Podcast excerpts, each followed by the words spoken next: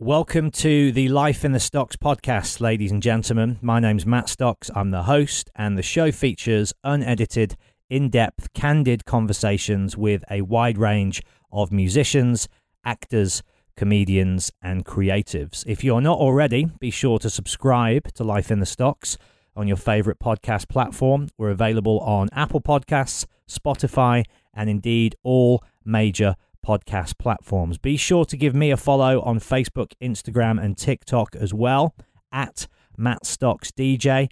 That way you can keep up to date with all of my live Q&A dates, my DJ performances, and of course, who's coming up on the show as well. But without further ado, let's crack on with the show, shall we? Here we go. Millions of people have lost weight with personalized plans from Noom, like Evan, who can't stand salads and still lost 50 pounds. Salads, generally, for most people, are the easy button, right? For me, that wasn't an option. I never really was a salad guy. That's just not who I am. But Noom worked for me. Get your personalized plan today at Noom.com. Real Noom user compensated to provide their story. In four weeks, the typical Noom user can expect to lose one to two pounds per week. Individual results may vary. Hey, I'm Ryan Reynolds. At Mint Mobile, we like to do the opposite of what Big Wireless does. They charge you a lot, we charge you a little. So naturally, when they announced they'd be raising their prices due to inflation, we decided to deflate our prices due to not hating you. That's right. We're cutting the price of Mint Unlimited from $30 a month to just $15 a month. Give it a try at mintmobile.com slash switch. $45 upfront for three months plus taxes and fees. Promo for new customers for limited time. Unlimited more than 40 gigabytes per month. Slows. Full terms at mintmobile.com.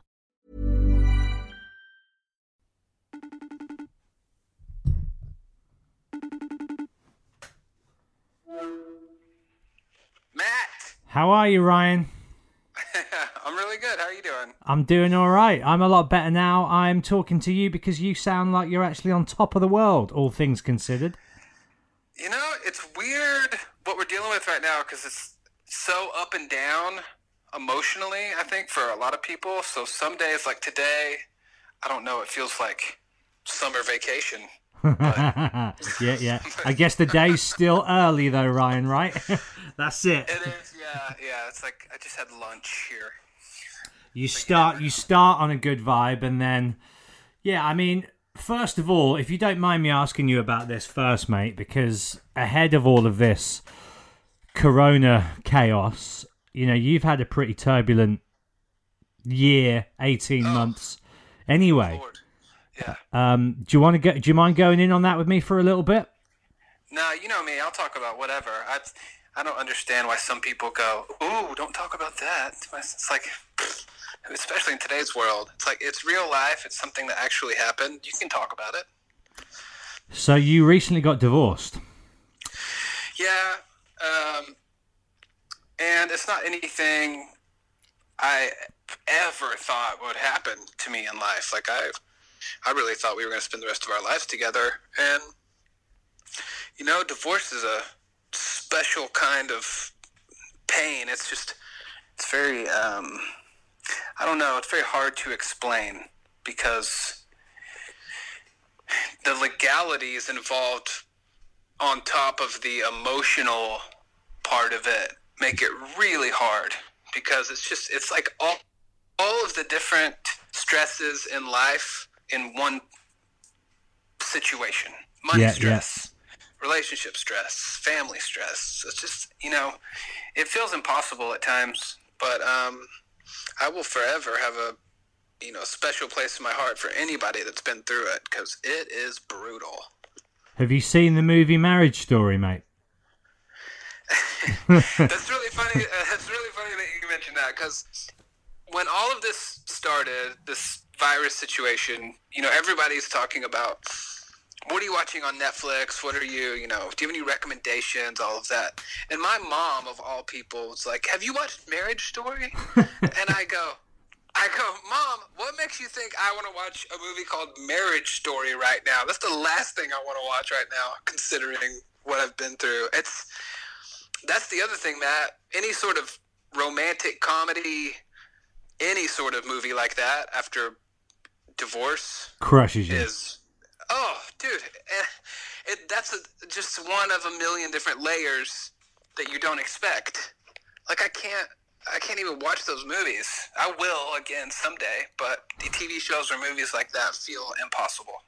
Well, Marriage Story is a really interesting one because it deals head on with divorce and the effects of it and how those two individuals navigate those seas. And I've never been through that myself, but from an outsider's perspective, the way in which they deal with those themes is so moving and so touching and so blunt and it's a really well made piece of work. Um, it might not be the time right now for you to see it though, but but when you do get around to it, you'll appreciate it, man. It's and I will say this as well, mate, because I know that one thing you did do after you and Holly did, you know, split up is you basically got in a car and you just drove out into the wilderness and and dr- and drove across America. Now I bet you're so so glad you did that now because you know now we can't go anywhere or do anything. And it seems like just at the right time you got to squeeze in this beautiful expansive soul searching adventure just before it was too late. Yeah i hadn't really thought about it like that but that's a really good point. And little did i know that's the best thing i ever could have done if anybody ever goes through it i'm going to recommend that just go just go you know, take that windshield time and there's uh, it's different in America, you know, because it's so spread out here.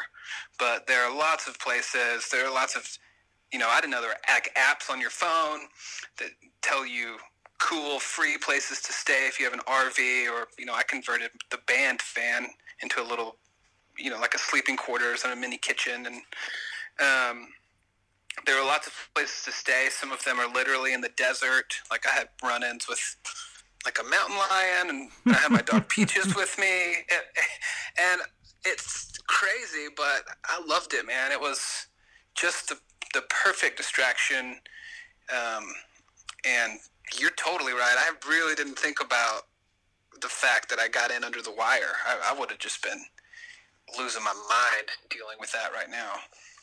Tell me about, if you can, one night in particular which stands out where you were in the middle of nowhere, you discovered some, you know, gem of a place, and you're lying there, perhaps under the stars, you're going through all these thoughts and emotions that you are, and it sort of hits you all in one like, this is a big, profound, special, crazy, magical, weird, once in a lifetime kind of a night. I bet you had quite a few like that, but does one stand out in particular somewhere where you know, if you ever went back through that place again, it would just be an overwhelming surge of emotions. Yeah, the one that sticks out to me is uh, the first place I went is to the Big Bend National Park in Texas, and it's right on the border of Mexico. You could walk into Mexico if you wanted to, and there are mountains, and it's beautiful. And um, I went, and my dog Peaches, is her name, was with me on this trip. But um, I get into Big Bend there's no cell phone signal. I mean, it's it's the wilderness. It's for real.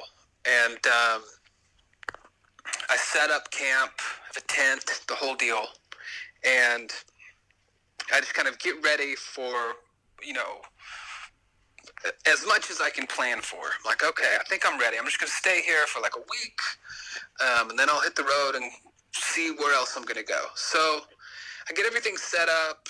Um, I go kind of explore the first day and and then go to sleep, wake up the next day, and this is where it gets weird. I don't know if it was one day or a couple of days went by, but I'm there, I'm in my own head, I'm thinking about this divorce in my life and what is going on and what am I going to do? And I heard something like another animal or something and and my dog Peaches growled I was like, oh, that's that's kind of sketchy. But I told Peaches no. I said no, Peaches. And as soon as that came out of my mouth, I realized that I hadn't spoke. I hadn't spoken. I hadn't said anything out loud for days. Wow. So just the, and I was startled by the sound of my own voice, and that kind of quiet and that you know silence for whether it was one or two or three days, and I'm still not quite sure.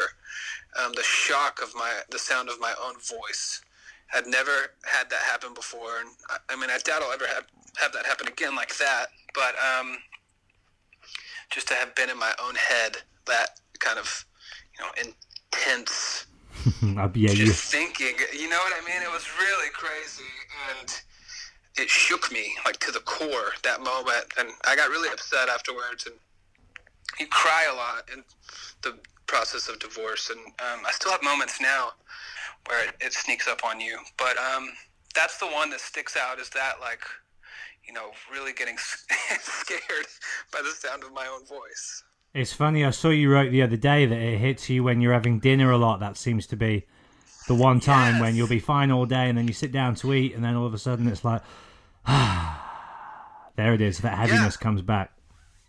it's weird and i don't know if it's eating by myself you know when you're married mealtime is you know that's something you plan for it what are we going to have for dinner or lunch or whatever and are we going to go out and um, a relationship so much of it and this is something i'm learning is based around mealtime and you know stupid stuff even if you're an artist and you don't really have that normal job, you still take a break to eat, right?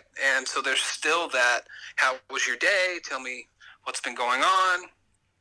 You still have those moments, whatever your profession is. And um, now, yeah, it, it'll just come out of nowhere. I'll sit down to eat them by myself, and boom, it's upsetting. It's weird. I've never been married, but I broke up with my long-term girlfriend a few years ago, and I still get it now whenever I'm in airports because I haven't flown. I haven't flown with anyone other than her in like mm. seven years because I only flew with her when we were together and no one else, and then since we've broken up, I've only ever flown alone. So it's still Yeah. now like whenever I'm in an airport, I'm still like, oh, I feel lonely now. It's like the only time in airports. It's fucking weird. So I know what you It mean. is- Isn't it crazy, Matt, how you don't realize how deep inside you, like how big of a part of your being, certain things like that, like they're a part of you, and you don't really notice it until that sort of situation happens. and the person is long gone. I know. you, you almost get angry, right? You're like, oh my God, I'm never going to be rid of this. But it makes us the people we are. I know there's a lot of cliche sayings like that, but a lot of it is very true. Uh, dude, let's break for your first of five songs as your soundtrack to the end of the world. The Rolling Stones, um, Far Away Eyes. I guess, you know, the task of just choosing five anyway was impossible, but um, especially with a band like the Stones when there's so many, must have Yeah. been incredibly difficult. Why this one? This one just has that Texas country vibe. It's and it references, you know, a lot of kind of Christian church, fake preacher, kind of evangelist. There's a lot of Texas in this song, and um, it's it's just it's edgy lyrically, but it's also tongue in cheek. I don't know. It's it's my favorite Rolling Stone song, and um, I know it's kind of a random one to be my favorite, but I, it's probably because it's where the Stones and Texas kind of come together.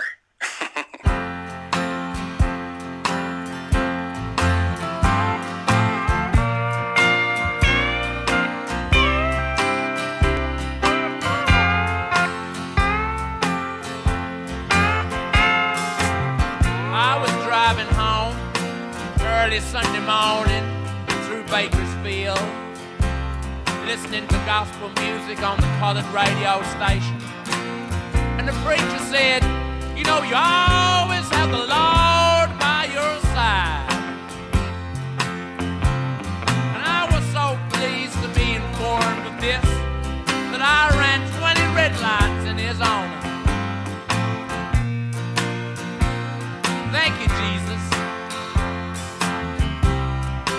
Lord.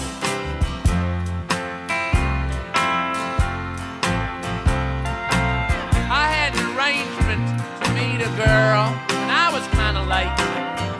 And I thought by the time I got there, she'd be off. She'd be off with the nearest truck driver she could find.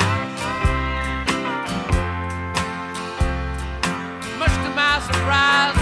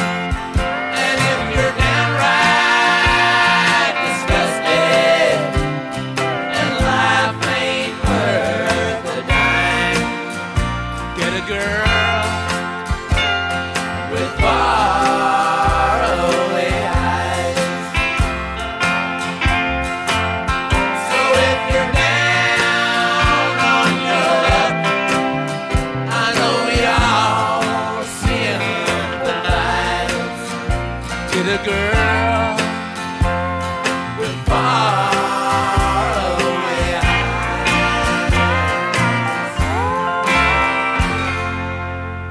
Is where you were living with Holly, is that still home or did you get out of there and set up somewhere new? I'm assuming you're definitely still in Texas, but are you in the same place or have you found a new home? I have a new home. We both moved. We sold our old house. I started to try and stay there, but it was it felt really terrible if I'm being honest. And um, getting divorced, there's a if you're if there's still a house there and it's part of it, it, it complicates it. So it was easier to sell it, and I was happy to get out of there. And start afresh. Yes. How's Texas right now with everything that's going on? What's the overall vibe and mood and tone in your you know your community in your immediate area? Dude, it's crazy in the South in America, and I've seen some stuff in the UK like this. There's a stubbornness in certain parts of the world. There's a this attitude of you know, ah, it's no big deal. It'll be fine.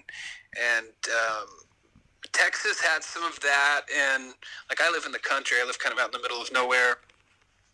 Um, and everybody was kind of late to the okay, we better take this seriously. Like, you know, I wasn't because I pay attention to kind of what's going on, and, and I knew that it, if government and celebrities and some of those, you know, like Amazon, the wealthiest people in the world, if they are all on the same page, which never happens, Yeah, and yeah, they're yeah. all saying the same things that people better pay attention.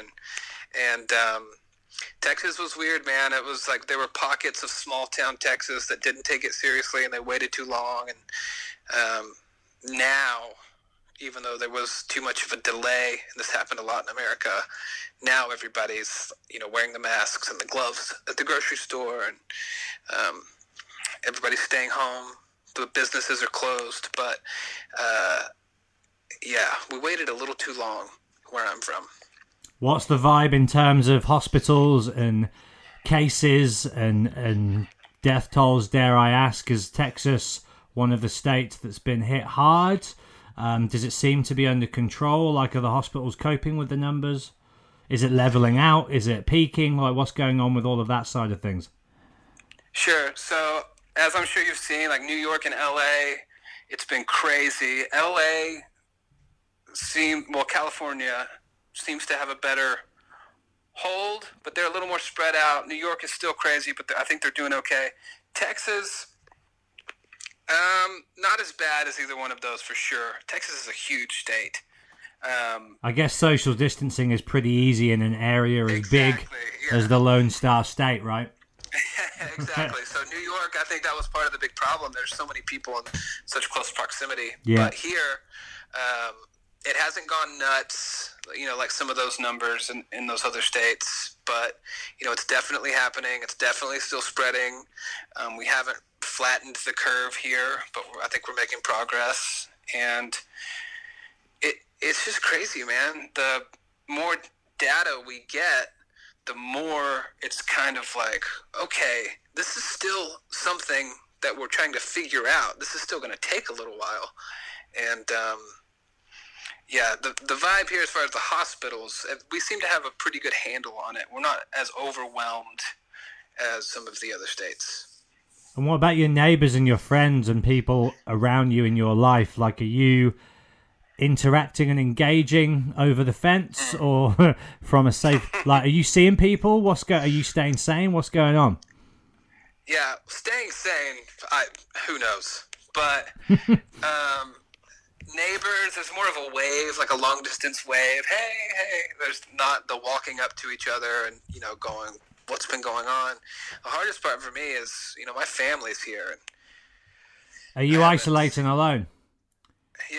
Yeah. So that's really difficult. I haven't had that interaction with another human, and as silly as it probably would have seemed to me a month ago, I miss like hugging someone or shaking someone's hand. Or Oh, dude, of I course. Had, Yeah, I haven't had any physical contact with another human in a, over a month yeah, and you know just to hug my mom or dad or my grandma and i haven't seen them you know other than video chat and stuff like that in weeks and weeks and it's hard because you want to do the right thing i don't know what i would do if my grandma accidentally you know got it because i had it and didn't know it and then passed it to my mom and then my mom gave you know you know how it goes but um it's hard man there's a there's a really weird thing. I'm sure you've experienced it where you see somebody you know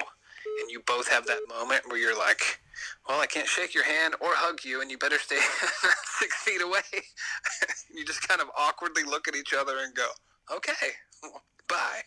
Yeah, man. I mean, from your point of view as well, you go, you know, you come out of a, really long-term relationship, so there's a definite sense of loneliness there anyway, and then to go from that to oh, now actually you are now completely alone, um, Yeah. and just as you say, like you can see someone on the video screen on your phone, or you can hear their voice like we're doing now, and it it's really nice. It's really reassuring. It keeps you connected, but there is no substitute for real life human interaction and like touch and sense. And as you say, whether it's just a handshake or a hug, it's tough, isn't it, man?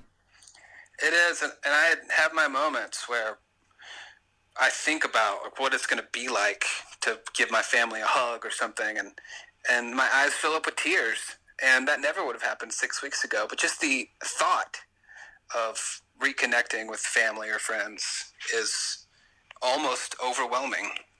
Yeah, I think it's keeping a lot of people going as well. It's definitely keeping me going. Yeah. That thought Yeah. of the uh, the end of the line. I mean, when that will be, who knows? We'll come back. We'll talk some more about that in a bit. Um, you had a great story with this man, which you shared on your Instagram or Facebook page, I believe. I wonder if you wouldn't mind sharing it now. Your second song is Tom Petty, "Free Falling," one of my all-time favorite songs by anyone ever. And didn't you find out after he passed away that he'd heard your music or something and had appreciated it and, and liked what he heard? How did that go? What was the story? Yeah, um, I'll try and tell the short version. So, a friend of a friend was a driver. He was part of a company that drove artists whenever they were coming through uh, Florida, I believe. Actually, just kind of all over the South. He would work for the car service and drive these people from the hotel to the venue, or if there was a day off, he would drive them around, that sort of thing. So this guy was Tom Petty's driver, and they had gotten to know each other over the years. And this guy had really cool old cars. The company did. So I think it was an old Cadillac with a bench seat in the front. And um, this guy's kid, I don't know how old the kid was actually, uh, skipped school. Tom Petty had a day off. And they were going to drive Tom Petty around for the day. Tom asked if this guy would. He's like, "Can we just go, you know, drive around? I got some places I want to go." And of course, the guy said yes, and the guy's kid got to tag along, which had to have been cool. So they pull up to get Tom Petty. This guy and his kid are in the front seat, and Tom Petty got in the back, which I think is a really interesting detail in the story. And then, you know, they're driving around, and Tom Petty, like a little kid, is leaning up from the back seat into the front with his arms over the bench seat. And uh, this this kid has his phone or his iPod, whatever it is, plugged into the radio, just on shuffle, right? Nobody paying much attention to what music's being played in the car. And, uh, they're driving around looking at stuff, and Tom Petty isn't saying anything about any of the music. And then one of my songs comes on. This kid or his dad or somebody in that family, you know, had our music on there, and Tom stopped the conversation and went, "Hold on a second, who is this? I really like that." And you know that that story made its way back to me after he passed, and I didn't know. And how many uh, tears of joy did you shed when you? I mean, that's got that's got to be. I know how much as a songwriter and a human and an influence he was. You know, on the importance scale Yeah. to you, that must have been so great and validating and inspiring to to hear that story. Heartbreaking, in a good, in the best possible way. Yeah, and dude, even now, like even telling it, and you know, I've told that story a bunch, but I feel myself trying to hurry the story because I still get emotional. Hmm, hmm, hmm. It's like, oh god, hurry up, spit it out, or I'm gonna cry. Hold back the tears. Hold back the Yeah. tears.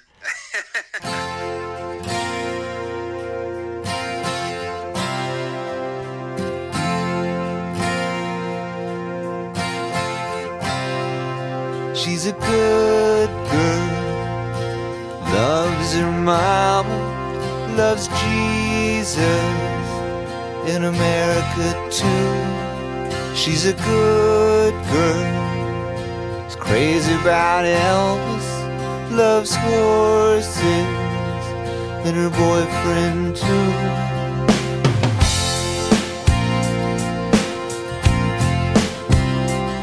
And it's a long day living in Reseda. There's a freeway running through the yard. And I'm a bad boy, cause I don't even miss her. I'm a bad boy for breaking her heart.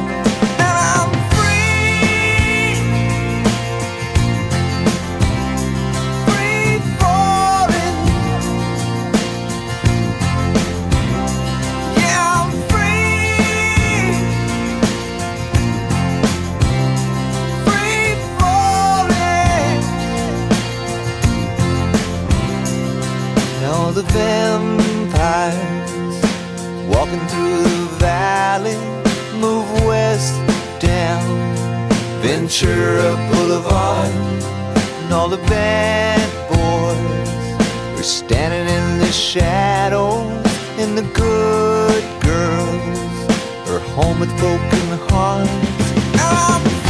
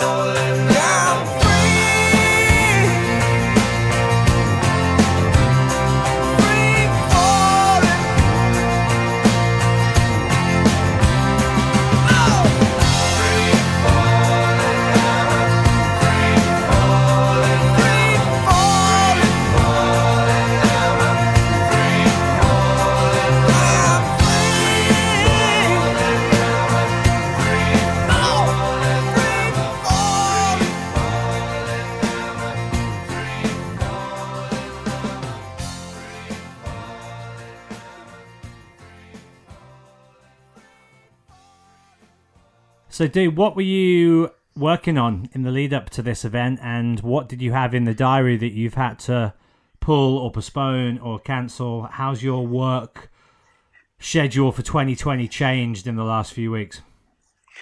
You know, Matt, I it's it's brutal for us because you know I've had I've had God almost big success twice in this business, and we kind of started over about five years ago, and um, it's all been happening. And fast forward with this band and being on Stevie Van Zandt's Wicked Cool Records and all of this, it's all very exciting. And this year was our first year that we were supposed to play music festivals in the UK. Great. And then next year, it looked like it was going to be bumping up to the bigger ones Isle of Wight, you know, maybe Leeds and Reading, and some of those bigger ones. Well, we're not getting to do any of them. And, you know, being a kid from Texas and seeing the video footage in the 90s of these festivals and these seas, you know, the sea of people with their people have flags, you know, that image that like, oh my God, look at all these people at these festivals.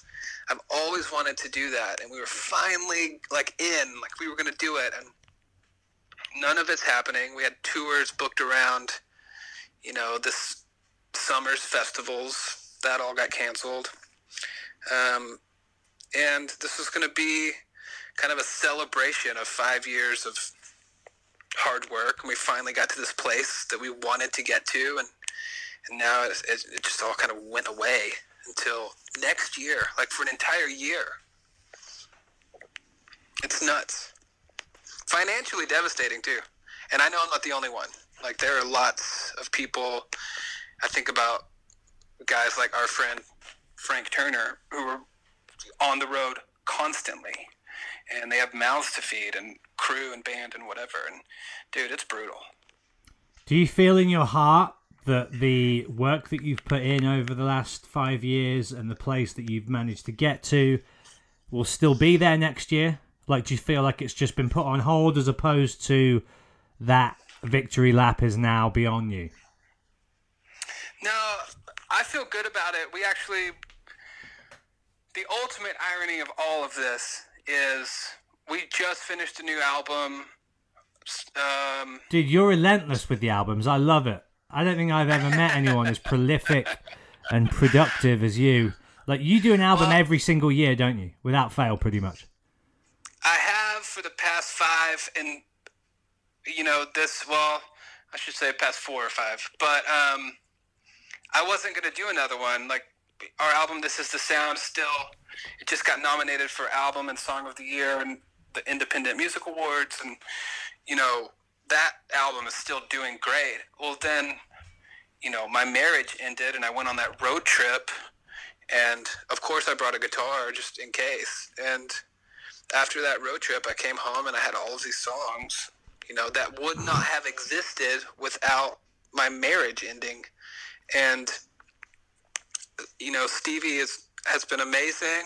He's helped me through all of this. He's been huge, kind of crafting these songs into really, you know, next level stuff. And it would have been real easy for me to just leave them all sad bastard sounding, you know. I was going to say how how devastatingly somber were these songs? Were they There were hardcore? So many, yes, there were so many, and to kind of sift through them all and find the ones that were like, okay, that's a really great song, just as a song, no matter what you've been through. Um, and now to have that, and you know, it's also kept me sane. I have to say, having that to work on has not only been therapeutic, but it's been exciting, and it's kept me from feeling. To get back to your question, it's kept me from feeling like the bottom was going to fall out because it's like, okay, we're not doing the festivals. We had to cancel two tours. We still don't know if we're going to be able to do a big Christmas show or a few of them at the end of the year. We don't know. But we have this album, um, and it'll probably come out in the fall. So that'll keep us going. Well, you know what? I think that times like these is when people like me and you, well, everybody really, but particularly the people that aren't comfortable, have to think outside the box, have to get creative and hustle. And I think you've always been pretty good at adapting and trying to figure out, okay, well, that road in front of me is blocked. Let's find an alternative route and get around. And I, I think it's a good test. Like times like this, it's not a welcome one, but it's here and it ain't going ah. anywhere. So I think it's you know a very good and opportune time for people to say, okay, how can I figure this out? How can I make my way through it? How can I earn a living? How can I think on my feet and and you know conjure up what I need to to get by? And that for me is an exciting prospect Right? if I can twist Yeah. it in that way. Absolutely. and I'm going to forget the saying, but there's a saying that's something like, you know, you can either lay down and die or, or get up and, you know, make it happen. And you know this, just reference that we're both like that. There's there's something extra motivating about the hustle and you know it being your livelihood. It's like, okay, well, I don't really have a choice. Yeah. So I have to find a way through this. I don't have Coldplay money. The- you know? Yeah. And that's also it's also that thing where you feel grateful to still be able to do it, right? So at least we get to do this, and this is our life, and we get to do what we love. But um, it does not make times like what we're dealing with right now um, very easy. But we always find a way, and um, I think you are evidence of that, and I'll put myself on that list too. That you can figure it out if you have the hustle and the drive, and you know, there's a way. There's always a way through. Yeah, and I honestly think without being too mean or cutthroat, if you can't find a way, then you're maybe in the wrong business. Mm, I agree. Because it's a it's a tough one, man. It'll chew you up and it'll spit you out, and unless you're prepared to roll with those punches, then maybe it is, you know, time to segue into a career that offers. Well, I say that though, but you know, even stable jobs right now don't offer security. That's what's so wild about this situation Right. that we're in. Is traditionally the nine to five guy would always be okay, um, Yeah. and now even they're not. yeah, That's what's so wild about it, isn't it? I know, and and you know, people doing these online shows and trying to bridge the gap.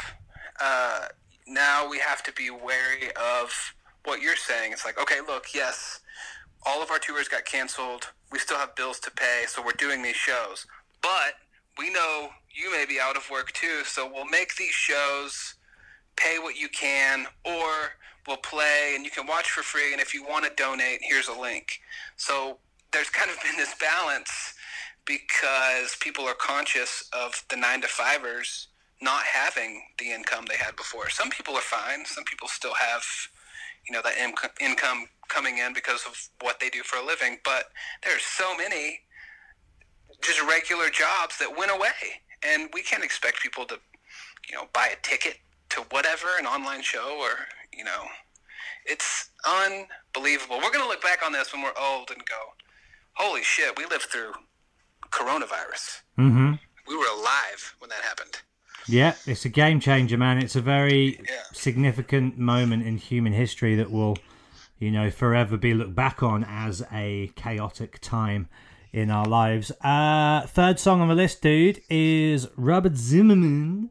And we've gone with a bootleg live version of Just Like a Woman. Um, interesting song, interesting variation on the song. How come you wanted the bootleg version of this particular track? So version, there's a certain ache in it. It's it's just more of a somber version. The studio version, I mean, it's a classic song, but the studio version, as much as I love it, it's kind of like, um, oh well, that's kind of funny. The, the way it, it, the line is delivered, you know. Um, It's blase. but that yes so the live version it's just i don't know. It tugs at my heart for whatever reason that particular performance. And um, i just love it. It's my favorite version of that song. It's one of my favorite dylan songs. And i know he's a hero of yours too. And there's a certain magic that happened in the 60s with bob dylan. And um, this song for me and this performance of it has that magic, that 60s, mid late 60s Dylan magic. For me, it's all about. I guess it was in the space of 18 months as well. He did hmm. Bringing It All Back Home, Highway 61, Blonde on Blonde. Like those three albums in less than two years in succession. Forget about it. If he'd have only just made those three, that would be enough to cement him as my all time favourite. Like outrageous levels of talent. Yeah, I know. It's and the the leap from the first record. yeah. It's nuts. It's so so crazy, and that's why people talk about you know the deal that he made at the crossroads, and because how could he possibly have done that level of work, you know, without selling his soul to the devil?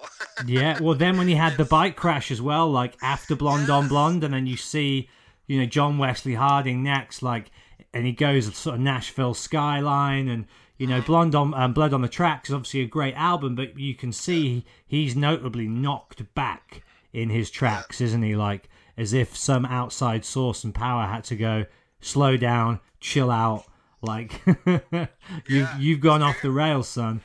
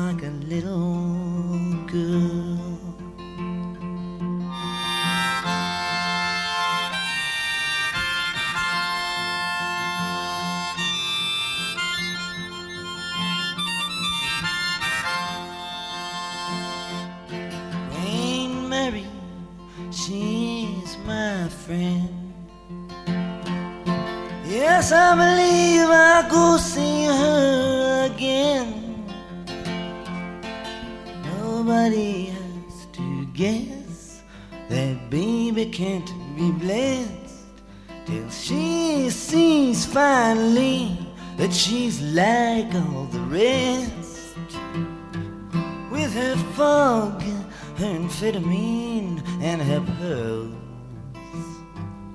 She takes just like a woman. Yes, she does. She makes love like a woman. Yes, she does. And then she aches just like a woman. But she breaks just like a little girl.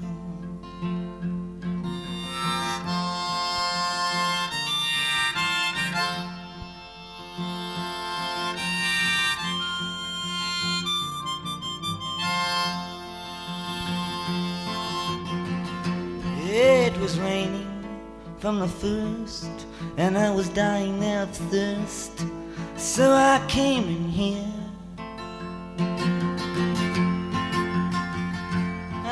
Knew a long time curse hurts, but what's worse is this pain in here. I can't stay in here. Ain't it clear that I just don't fit? Yes, I believe it's time for us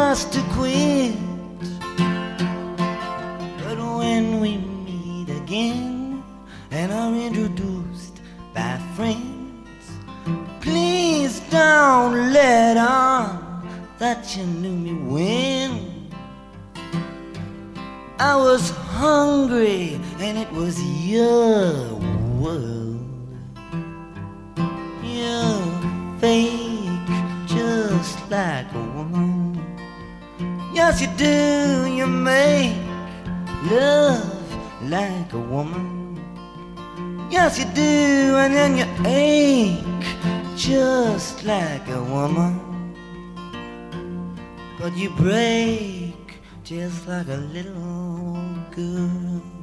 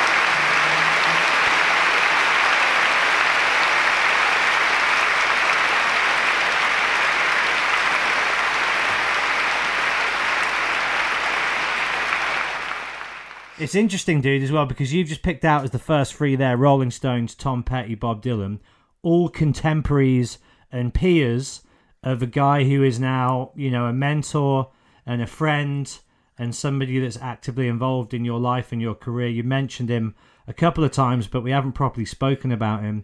And since me and you really properly spoke on, you know, a microphone, podcast, whatever, um, Wicked Cool wasn't in the picture then. Steven Van Zandt wasn't in the picture then. So let, let's chat about that. How did he discover and become aware of what you were doing? How did that meeting first come about? And then tell me about how signing with that label and working with him has impacted and changed and, you know, indeed, no doubt improved the hmm. the course and the trajectory of your, your career. Yeah, so the story goes like this. Ginger Wildheart and I did a song together called Fuck You Brain. It was a charity single. We donated all of the proceeds to Samaritans in the UK. We raised a ton of money. And Little Steven's Underground Garage wanted to play that song. They wanted a radio edit of that song. So um, they added the song to rotation. And then Stevie went, uh, this song is great. Who's that guy talking about me? It's like, I want to hear more of who, whoever this is. Who's this guy? So I get this email that says, uh, Little Steven um, is interested in playing your stuff on the radio. Do you have a link to an album or whatever? So I sent, sent the album that we had at the time. Then I get another email that says, we're adding half of the record to the rotation. It's like, is somebody fucking with me? Like, what is going on? So Stevie heard an album called The Devil's in the Detail and added six songs from that record into heavy rotation Nuts. on his radio, radio station. Yeah, uh, you know how unheard of that is. Yeah. So, Even for, like, you know, a huge artist. yes. Even if you're the Red Hot Chili Peppers, like to have Uh, oh half God, an right? album, that's wild. It was nuts. So that, that's how it started. Um, and then we were on tour in the UK. Uh, they didn't know that the label we were releasing music under was our own label. It was just us self-releasing. We just we called it, you know, our whatever our label was. And um, once they found out, I got an email from the guy that runs Wicked Cool with Stevie. Said, "Hey, would you be interested? Um, we'd love to do a release with you." was like, "Are you kidding? I would love that." So then I finally get on the phone with the man himself, and it was very funny because I could tell, and knowing him the way I know him now, it's really funny. When I when I spoke to him, I kept calling him Mr. Van Zandt. it's just because you know I'm from the South, and it's the way I was raised. And yeah, yeah, yeah. so you know, yes, Mr. Van Zandt. Oh my God, thank you, Mr. Van Zandt. And I could feel some tension on the phone, and he finally kind of cut me off, and he he goes, Ryan, Stevie is fine. I was like, okay, I was I was over Mr. Van Zanting the, con- the conversation. um, and he kind of he laughed and, and I laughed and in that moment it you know it just became very loose and uh, you've met him he's he's such a cool guy and he can be super down to earth he's easy to talk to and um, And just an encyclopedia of music. Like he's Oh a real historian, isn't he? dude it's so nuts the depth just kind of the wealth of knowledge. And he asked me one time um, he said i don't know if you're religious or if you go to church. And um, i said well i used to be and i was raised that way but i don't really go anymore. I said i guess my, my church is music and he uh, he came back at me and goes well we go to the same church then Nice. and I was, yeah, and it's you know he's all about it. He's he's in a hundred percent, and um, working with him has become more of just a oh he runs the label. He's become a mentor to me and a friend, and been lucky enough to spend a lot of time with him and his wife in New York. And um, I mean, shit, we've co-written like four or five songs together now, and uh, there's just there's like consistent pinch me moments because he's so far up the music business totem pole, if you will. Yeah, yeah. You know. well, dude, he's Springsteen's right hand guy and has been for Yeah. over three decades. right? And he, not to mention The Sopranos and Lilyhammer and that sort of thing. He's a certain yeah, yeah. level of famous, and um, I don't know. uh, Working with him and other people will say this too. That part of it kind of goes away because, you know, he he has no tolerance for bullshit. I'll say that, and I've been cursed at and you know told no and you know in a very Italian New York Yeah, yeah, yeah. Sil- Silvio kind of a way and and it comes from a place of love and out of belief in what you're doing but um you know I've heard stories of other people not knowing how to how to deal with that sort of like you know that's fucking stupid or I hate that or you know don't do that and um, Well, I gather he's that way with Bruce as well, and that's why he's, Bruce has kept him around as long as he has. Because he's I like, so. that's not good enough. That's not going to do. That's not going to cut it. I know. And man, I'm so thankful. And if it wasn't, I always try and remember, you know, the the reason. If it wasn't for Ginger believing in me and wanting to work together and us doing that one song together, then I wouldn't be where I'm at with Stevie now and on this great label and all these amazing things have happened and continue to happen and uh, very lucky, very thankful. all you know great people who I've had the pleasure of having on my show as well. Like it's a it's a cool little spider diagram. Yourself, Stevie, Ginger.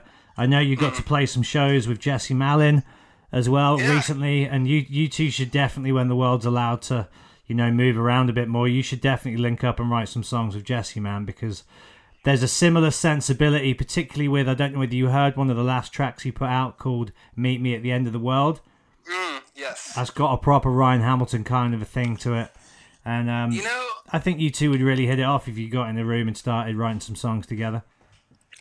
I think so too, and it's funny because you And know, he's Stephen's struck- boy as well, isn't he? Like he does a show on his radio station. I think they go way back. And Yeah, well, that last release, Sunset Kids, came out on Wicked Cool Records. There you And go. That song in particular, uh, Stevie, I remember him and some of the other Wicked Cool folks mentioning it, and then you know Jesse and I did this thing in New York, and we've kind of struck up a friendship, and um, I would love it. I mean, he's he's got that thing right where he has the underground cred, and then he also has the success, but it's never been the big, you know, huge stadium success, but a very respectable. Like, okay, that's cool. He can kind of sell out the the big club venues all over the world. Yeah. And he's got that thing that he, that he's at the place I, I've always wanted to be, and um, you know I'm a fan of his, and um, we almost did a new song together, and then this virus kind of happened, and um, Stevie kind of took the lead with it, but. I can totally see us working together. I can totally see us touring together. We had a blast last time we played together in New York, and um, another really great dude. Just he's all about you know the positive mental attitude, and um, just kind of you know humble and but still confident. Stevie's got that too. That humble confidence. So maybe it's a New York thing. I think I so. know. Yeah, as you said earlier, they're not taking any shit, but they're not asshole arrogant with it. Exactly. Well, it seems like you finally found your home, man. It's taken a while, but it seems like you're there in the pocket. And, you know, obviously there's a pause on things at the moment because of everything that's going on, but it sounds like you're in a good spot, dude, in the uh, the professional sense. I am, yeah. It, it's better than it's ever been. You look at the things people look at now, you know, Spotify streams and stuff like that. The numbers, everything's bigger and better than it's ever been. And um, it's funny how it's worked out. But I'm, I'm very happy, I'm very thankful, especially considering the uh, dumpster fire that my personal life has been. So,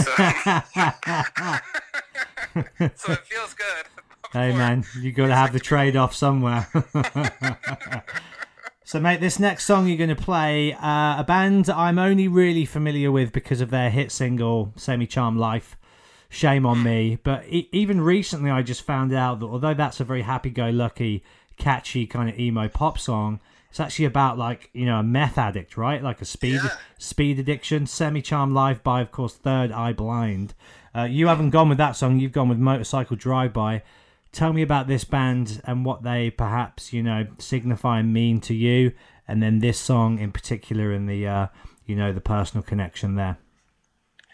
So this song and this era of music always makes me think of you know being a teenager, and I think people always gravitate to that part of their life with certain you know that's when music hits you in your teenage years and the stuff that you love you really love it like you're all about it so for me it was starting with semi charmed life and then buying this record and i played that album so much, that CD so much, I had to go buy another copy because I wore it out.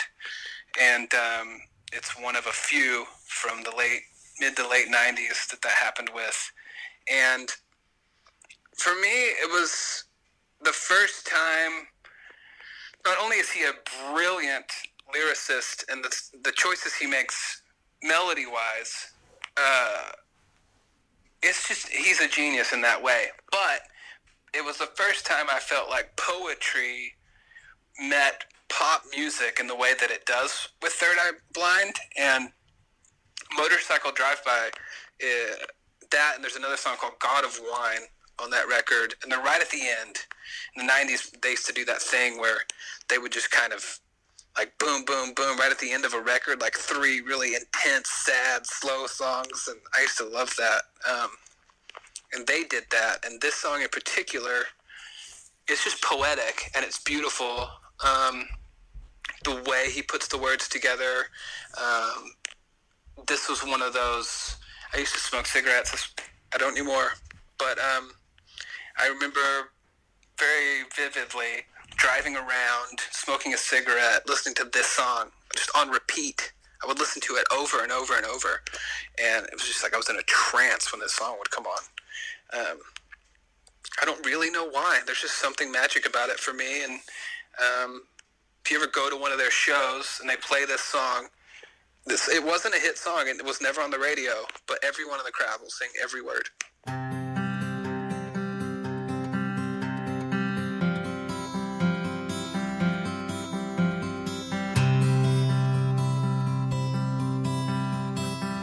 Summertime and the wind is blowing outside And in Lower Chelsea, and I don't know what I'm doing in this city. The sun is always in my eyes. It crashes through the windows, and I'm sleeping on the couch. When I came to visit you, that's when I knew that I could never have you. I knew that before you did. Still, I'm the one who's stupid. And there's this burning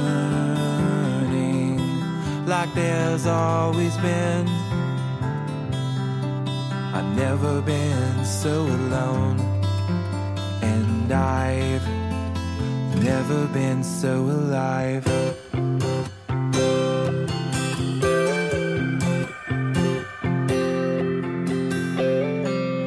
This is of you on a motorcycle drive by. The cigarette ash flies in your eyes, and you don't mind. You smile and say the world that doesn't fit with you. I don't believe you. You're so serene, careening through the universe. Your axis on until you're guiltless and free. I hope you take a piece of me with you. And there's things I would like to do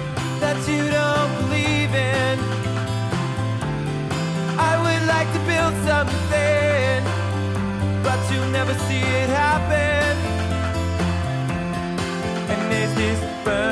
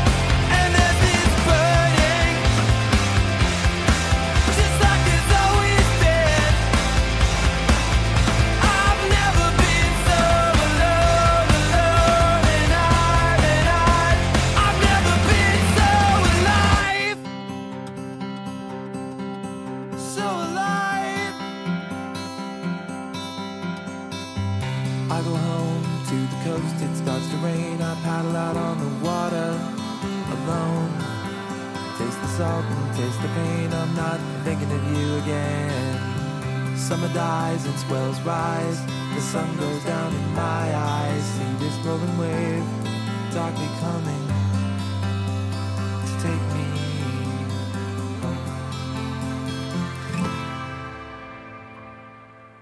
And I've never been so alone.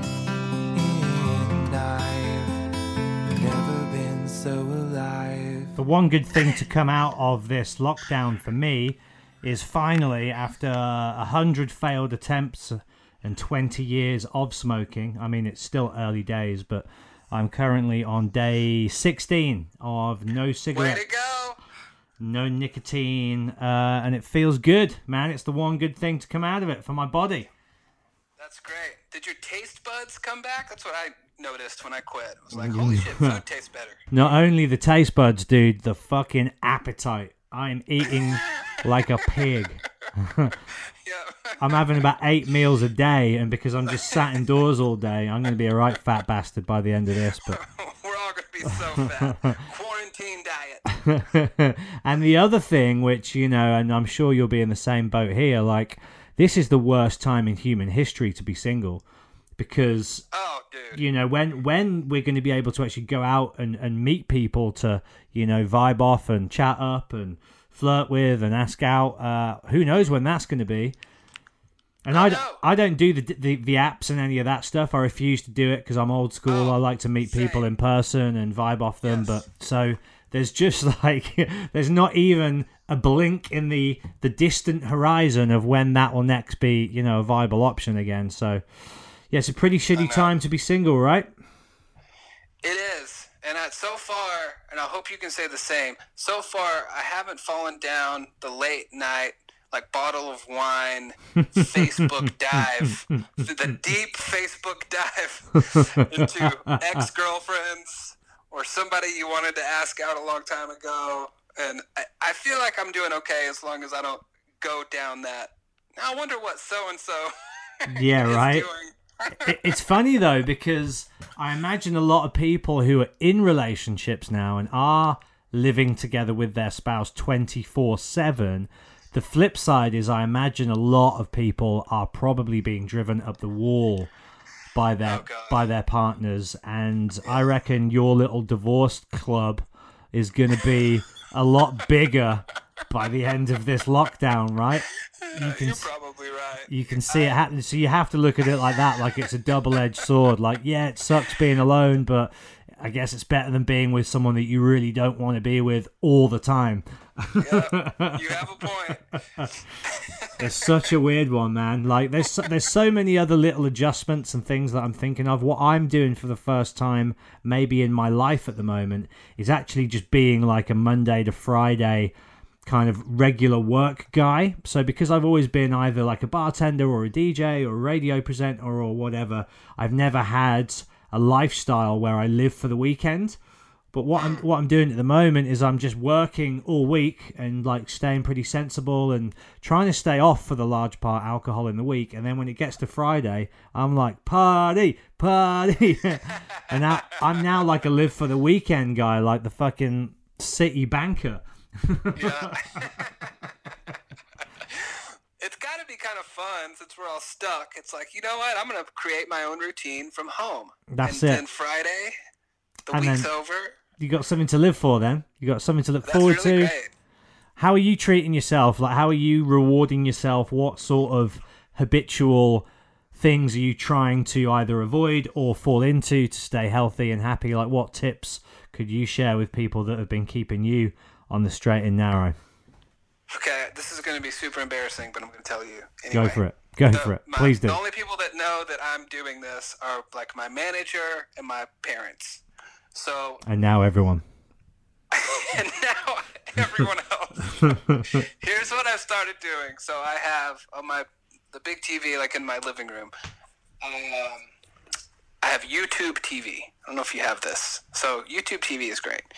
Um, you could probably just use YouTube to do it. Well, you can dial up pretty much any con not any but a ton of concerts from way back in the day all the way up till now and you can just search full concert right whatever the band is full concert and there is a plethora to choose from so what i do is i find a concert it's really been stuff from my youth like embarrassing stuff from the 90s like some some Pearl Jam from '96, kind of a kind of a thing. So I'll get drinks. I'll get it all set up, just like I'm going to the show. Yeah, yeah. Right. I'll I'll have a drink in hand. I'll go into my living room. I turn the lights off, so the only thing that's there is the TV, is the concert, and I'll stand there and I'll press play, and I'll watch it just like I'm there, just like I'm there, like I'm at the concert. I got the surround sound on, and I blast that shit and get drunk. Genius. And dude, I have the best time. And there's like, you know, I love didn't it, get- man. I, I didn't get to go to Lollapalooza in 1997 and wherever, but I've fucking been there now. You know, and it feels odd, but it's also really fun. And then it's like, okay, there's a start and an end. There's not the sad, you know, I'm going to get drunk by myself and I don't know when I'm going to go to bed. It's like, okay, the concert's over. I had my drinks. I had a great time. I'm done. you don't treat yourself some merch on the way out. Something to remember the night by. it's really funny because I do. I get online and I'm like, you know what? Fuck it. I'm gonna buy an Our Lady Peace T-shirt. What, you know what I mean? Yeah, yeah, yeah. Whatever Amazing. band it is. Yeah. Dude, that sounds like a great idea. Like what me and my friends did, we haven't done it yet since the first time. Um, we were meant to be doing it more regularly than we have, but we've been sitting around on Zoom doing video conference, like table reads of famous scripts. So we did Reservoir Dogs, Everybody Has a Role, and we just sat How round. fun. And that was a similar sort of thing, just like make believe, childlike stuff that you'd never usually do if you're allowed to go out. But now, because we're not, it's like, okay, we need to create fun. And dude, I love that. YouTube concerts at home. That's wicked. Super fun. I love your idea. That would be great. Get a group of four or five people and go through it. How fun. Get the table reads go. Well, we can trade each uh, each other's ideas right off right there. You have the table read, I'll have the home concert. That's going to be my new Friday night jam. Dude, I, I have to say, I've been amazed at the number of full concerts you can find from the 70s all the way up till now. It's really crazy. Well, Lollapalooza, I have never seen any footage from any of those, and that's such a special time in music when you had such a varied mix of hip hop and alternative rock and metal, and yeah, that's definitely a rabbit hole I'm going to go down. The fucking Yeah, enjoy. '90s traveling festival chaos. Um, Yes. Ryan, thank you so much for taking the time to share your, you know, your your lows and your highs and your life as you always do. It's always a treat talking to you. Um, and yeah, thank you for for brightening up my day, mate. It's been great. Dude, my pleasure. And um, I think that it's more important than ever for people to communicate right now. And um, I was really happy when you reached out. And uh, God knows how long this is going to last. But I, I, you know, relish any opportunity, and I hope other people do. Uh, do the same, just to communicate and talk, and you know, stay connected in, in whatever way that we can.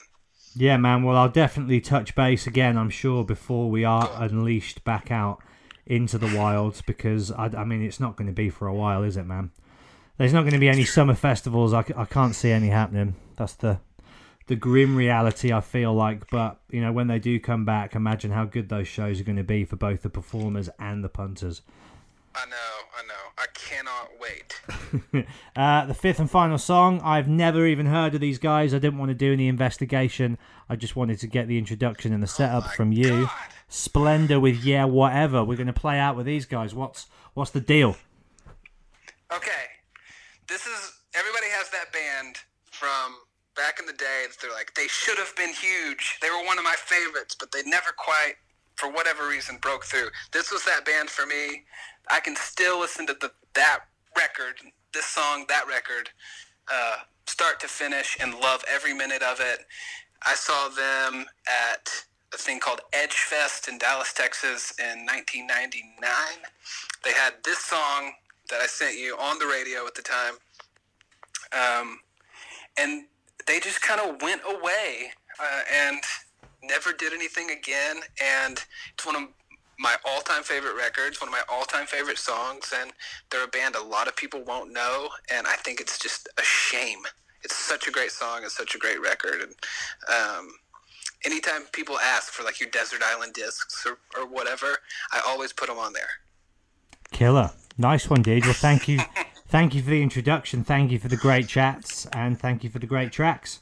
Man, my pleasure. Always great to talk to you, whether it's recorded or not.